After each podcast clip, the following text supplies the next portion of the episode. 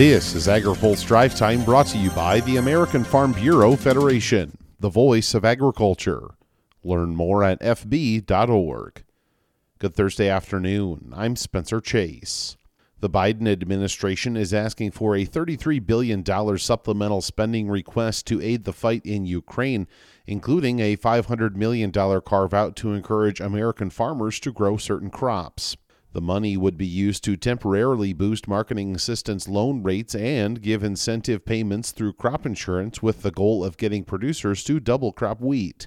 President Joe Biden argued the funding would help lower food prices domestically as well. The spending request also targets $1.6 billion for the U.S. Agency for International Development for Emergency Food Assistance, $100 million for USDA's Food for Progress program, and another 20 million for the Bill Emerson Humanitarian Trust that was used for a commodity purchase announced Wednesday. Phil Brasher has more details on the spending request in his coverage on agripulse.com. The leader of the Food and Drug Administration was on Capitol Hill today and said the agency plans to complete its work on dairy standards of identity. Uh, we, we're moving along quickly, and it's a priority to get this done. So I can assure you it will get done, and I know that you'll be calling me to account uh, for every day that it's not done. That's FDA Commissioner Robert Califf.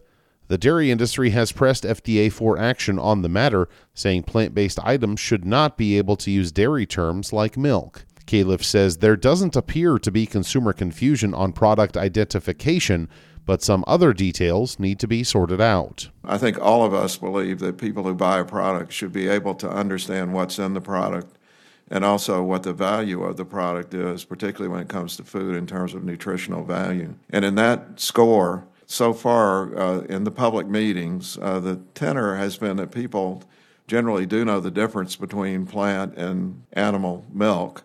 They can tell that difference, but they are not very equipped to deal with what's the nutritional value. Califf also responded to recent criticisms of the agency's stance on food industry oversight and said the food supply is safer than it ever has been. Steve Davies has more on the hearing in his story on agripulse.com. Finally, today, federal regulators want to see greater data sharing to better understand the movement of goods across modes of transportation.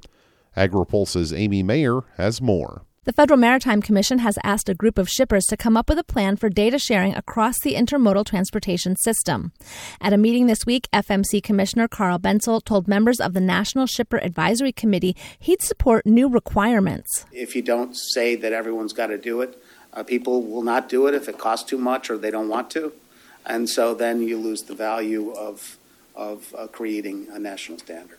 So I think you have to ha- have a program that everyone's going to abide by. Advisory committee members include Tyson Foods, Ocean Spray Cranberries, and Cargill. Rail and port delays have hampered U.S. grain shipments and ag exports. The group hopes to improve how the transportation system keeps everyone informed about disruptions. Bentzel said right now, information often becomes moot before it's received. Even though you can see where a ship is on the six platforms that are out there that provide AIS data, we don't have any information about what their plan is or when they're going to change their plan. And right now, uh, talking to ports and terminals, they get emails. Bentzel said the federal government is very interested in helping the whole intermodal system be more efficient and competitive. Ocean Spray's Jen Morrissey said carriers will need to sign on. Really, what we're looking for is some kind of um, commitment back from the ocean carriers um, in response to um, what's happening now in the industry, right? And and realize that both sides, right? It, it's more of a partnership um, because of the constraints that exist right now, so that as a shipper, we have adequate time to react to the delays that are occurring routinely. The National Shippers Advisory Committee is holding a data summit on June 1st with people from all links in the supply chain. Amy Mayer, AgriPulse. Now, here's a word from our sponsor. Today's AgriPulse Drive Time is brought to you by the American Farm Bureau Federation. Farm and ranch families care about their communities. Through the Harvest for All program, Farm Bureau donated the equivalent of 30.5 million meals in 2021. Learn more at fb.org. That's all for today's drive time. For more agriculture, trade, environment, and regulatory news, visit agripulse.com.